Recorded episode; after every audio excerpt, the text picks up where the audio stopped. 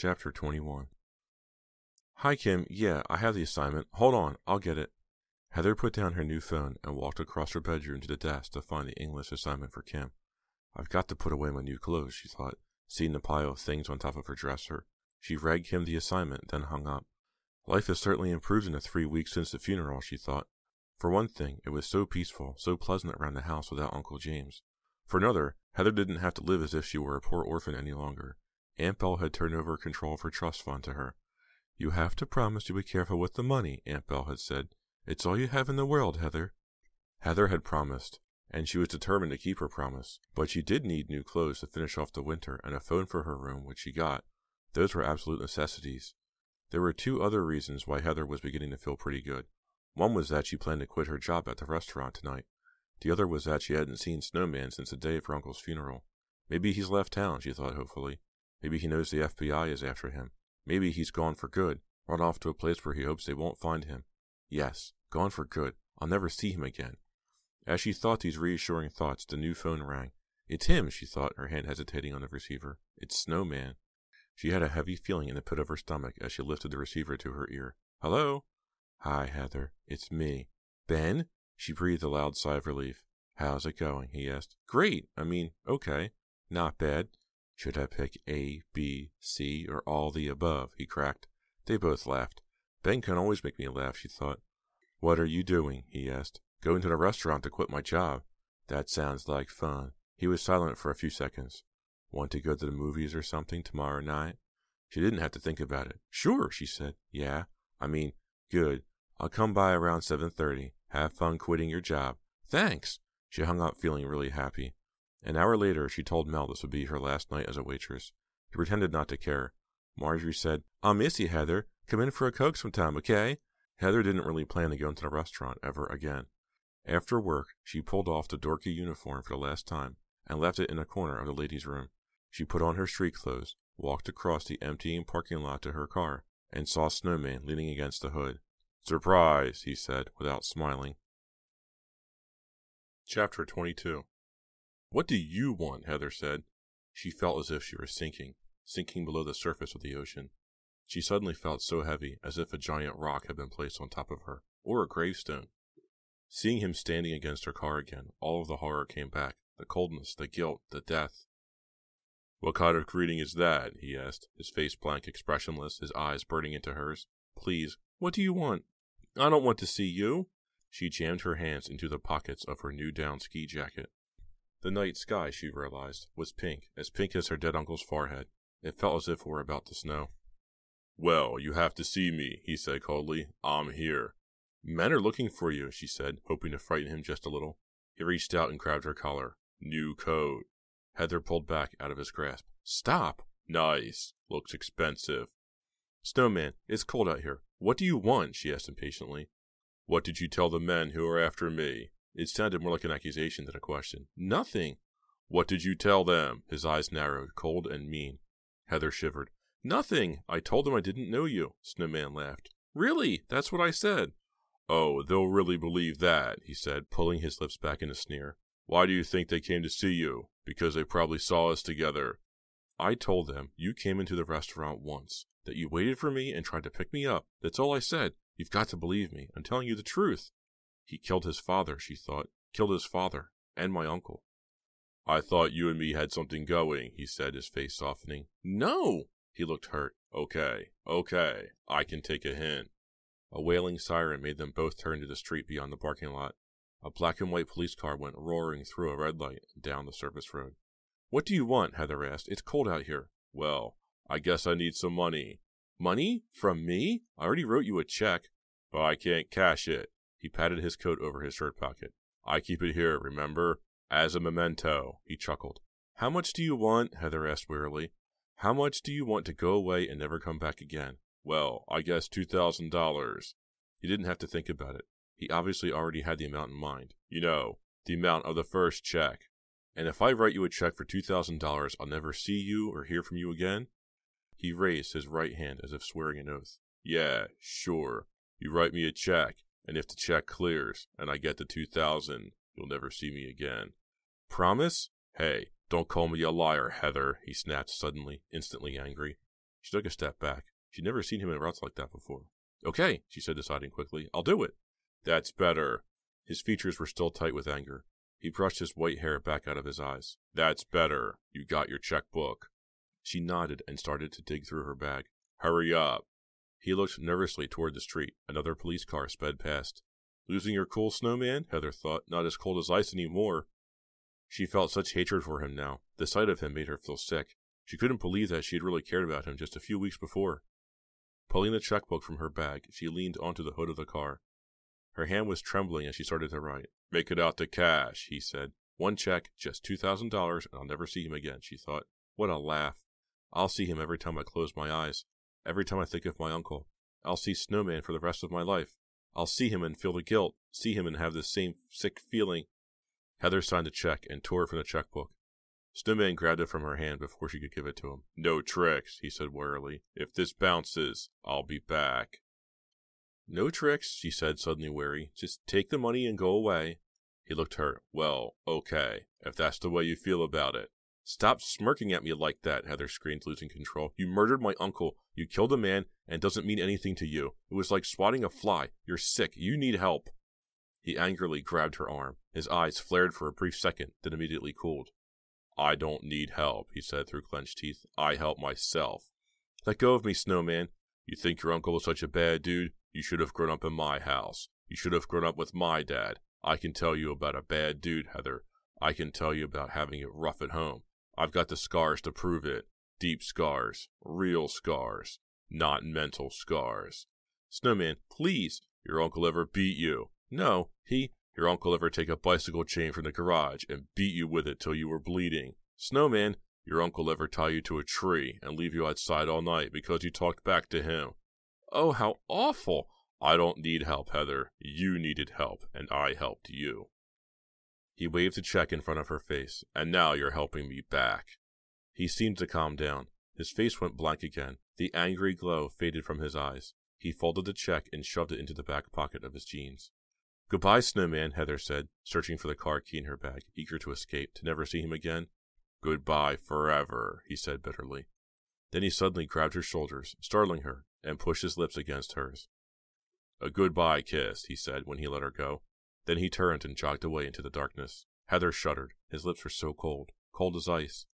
She stood watching him run across the empty parking lot until he disappeared around a corner of the mall. He never looked back. Yeah, right, Kim. I know. I'm real happy about it, too. It was a week later, Tuesday evening.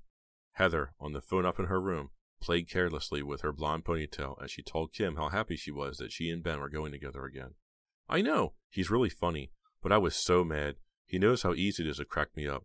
So why do you have to do it while I was giving my oral book report? It was so embarrassing. I, oh, hold on a minute, Ken. Aunt Belle was calling from downstairs. Be down in a minute, Heather shouted, looking at her desk clock. It was nearly six. Guess it's time for dinner, she told Kim. I'll call you later, okay? She hung up and, giving her hair a quick brush and straightening her sweatshirt, went downstairs to see what her aunt was preparing for dinner. Hey, Aunt Belle, why did you use the fancy placemats tonight? It's a surprise, Aunt Belle said, a mischievous look on her face. Hey, you set three places. We're having a guest, Aunt Belle said, putting the forks down beside the plates. A surprise guest. The doorbell rang before Heather had a chance to guess who it might be. She pulled open the door and gasped. Snowman entered, a broad look in his face, looking past Heather to Aunt Belle. Surprise! Aunt Belle exclaimed. Bill called earlier, and I invited him to dinner. Wipe your feet and come in, Bill, she said warmly. Dinner is ready. We haven't seen enough of you lately. Thanks, Snowman said, turning his gaze on Heather, the pleased smile still plastered on his face. You're a liar, Heather whispered angrily through gritted teeth. You're a filthy liar. He grinned at her. Does that surprise you? Chapter 23 I'm just going upstairs and watch some TV, Aunt Belle said, smiling warmly at Snowman. It was nice to see you, Bill. Thanks for coming. It was a great dinner, Snowman said. And thanks for repairing that ceiling fixture, Heather's aunt said, halfway up the stairs. It's so hard for me these days. James just used to do all the repairs, of course. Now, her voice trailed off sadly. I'll come real soon and fix the basement railing, Snowman called up to her from the living room couch. Oh, you don't have to do that. I'll call a carpenter and. No trouble, really, Snowman said, turning his glance on Heather. who was sitting stiffly in the armchair across the room. I enjoy doing it. I'll call you this week about that other thing we talked about. Aunt Belle disappeared into her room. What other thing? Heather whispered angrily. Come over here. I can't hear you, Snowman said, patting the couch cushion next to him. Get real. I just want you out of here, Heather said, so furious she could barely contain herself. Come over here, he insisted. I won't bite. Won't bite? You're a murderer, Heather thought. Don't you even know you're a murderer? Are you so crazy that you think you can come in here and act like a normal person? Won't bite? You're a murderer, murderer, murderer! She got up and walked slowly across the room, standing over him, her arms crossed, glaring down at him. What are you doing here? Why did you come back? You promised. I know, I know, he whispered. Sit down, please. You're making me nervous. He didn't look the least bit nervous, Heather saw. In fact, he looked quite calm and pleased with himself. She sat down tensely on the arm of the couch, as far away from him as she could get. Answer my questions. What are you doing here? What do you want? Maybe I just want a little friendliness, he said softly. Cut the bull, Snowman. Yeah, well, okay. Twenty guesses why I'm here. You need more money. You got it, Ace. First guess. You're crazy. You're really crazy, Heather said, shaking her head. She suddenly realized she was terrified of him. Behind her anger, behind her fury, lay a deep, cold well of fear. He could kill me too, she thought. As easy as look at me. I'm not crazy, he said calmly, his expression going blank. Why would I give you more money? Heather demanded. Why? You want to get rid of me, right? Yeah. You want me to go away, and never come back, right? Right. I think I made that clear. Well. She waited for him to finish his sentence, staring angrily into his dark eyes. Well, one more check, and I'll disappear. I don't believe you, Heather said, trying not to let him see how frightened she was. I'm telling the truth. One more check, then I'll be out of your life. You can forget you ever saw me. You can forget that I was the one who helped you out, who helped you handle your problem. How much do you want this time? Heather asked reluctantly. Again, he didn't hesitate. Five thousand. His expression remained blank. Five thousand dollars. You want a check for five thousand dollars? No, cash. I need it in cash this time. Heather didn't say anything. She looked down at the floor. I just want to sink into the floor and die, she thought. I just want to disappear. I want to be a speck of dust and blow away. Well, Snowman asked, sounding a little impatient for the first time. You really expect me to give you five thousand dollars? This isn't happening, she thought. I'm not really having this conversation. Yeah, he said, I do. You don't really have a choice, do you? Heather realized that he was right. She had no choice. If she refused, he could take her check to the police. He could tell them she paid to have her uncle killed.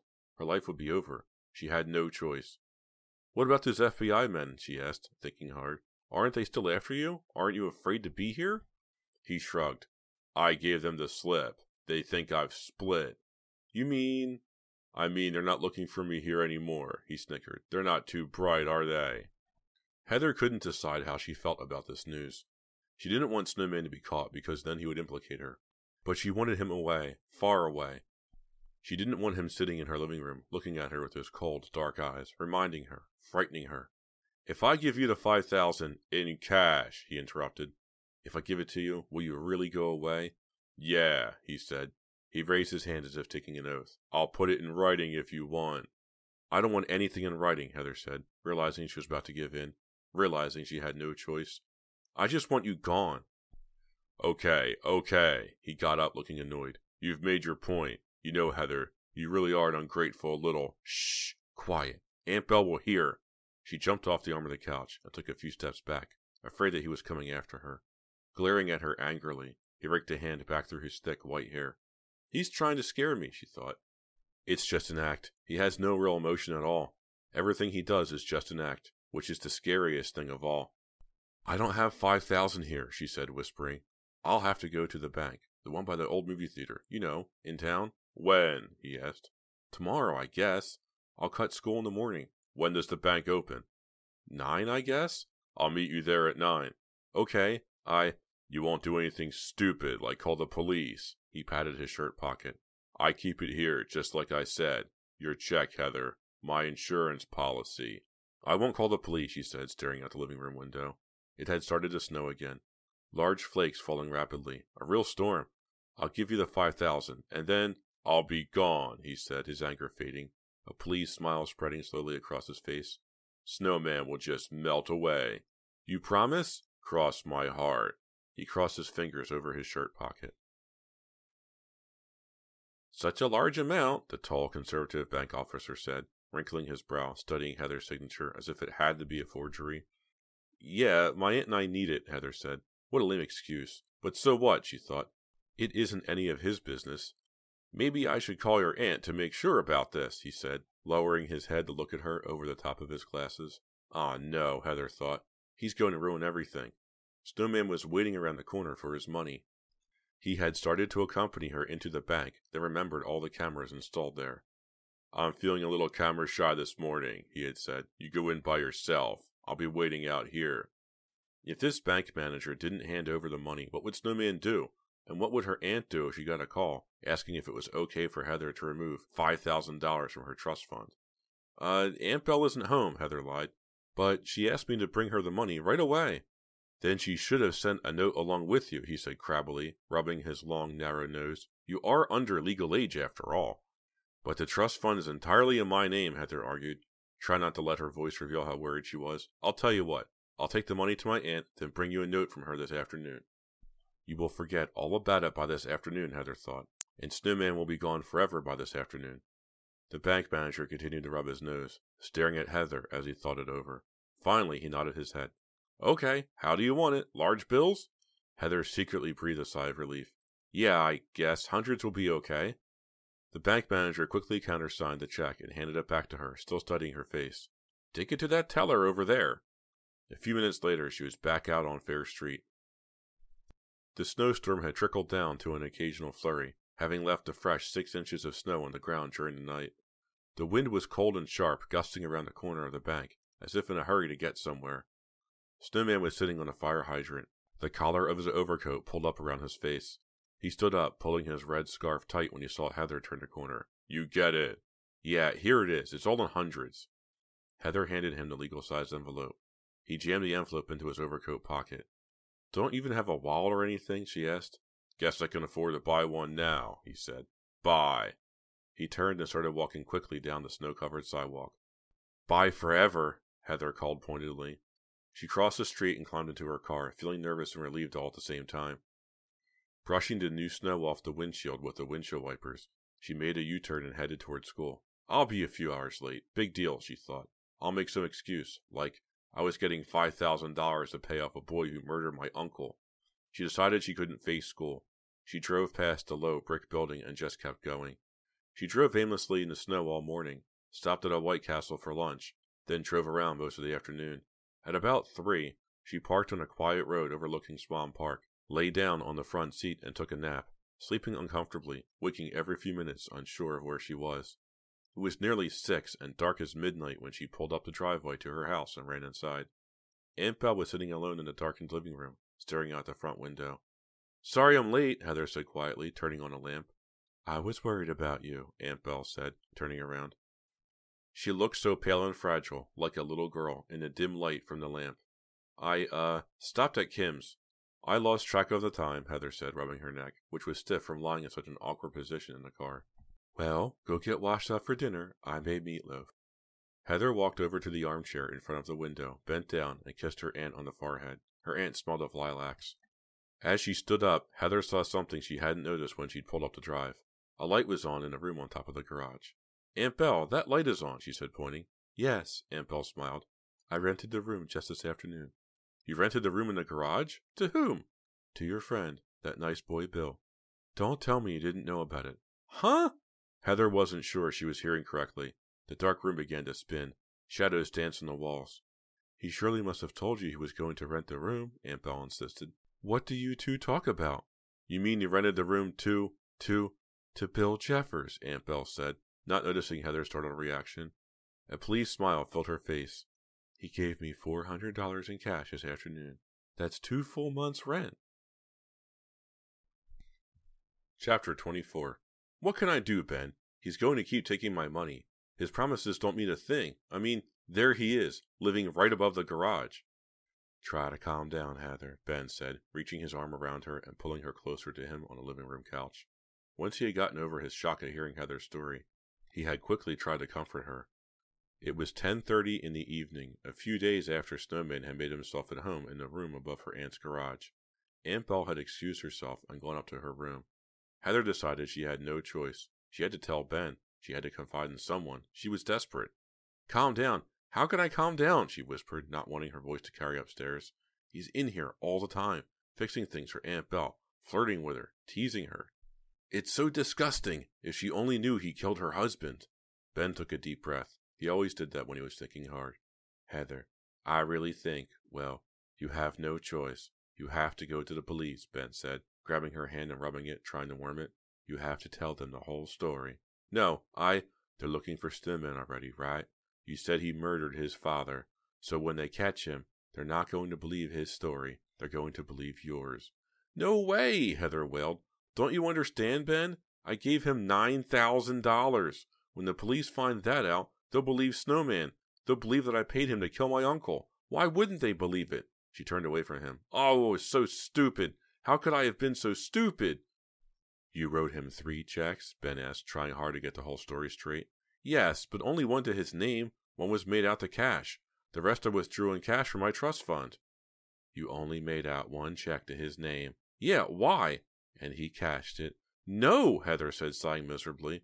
That's the one he keeps as his insurance policy. That's the one he keeps with him all the time in his shirt pocket. Ben got up and started pacing back and forth in front of her. He took a deep breath. So, if we got back that check, yeah? Heather waited for him to finish his thought, her eyes trailing him back and forth across the gray living room rug. If we got back that check, there wouldn't be any proof that you had paid him. Well, not really, Heather replied, trying to figure out where Ben's mind was leading him. There'd be the canceled check made out to cash, of course. But he could have stolen that, right? I guess. That one check is the only thing tying you to him. So we've got our answer, Ben said, stopping in front of the living room window looking up to the room above the garage. You mean we go up there and steal the check from his shirt pocket? Good idea, Ben said, still staring up to the garage. Wish I'd thought of it.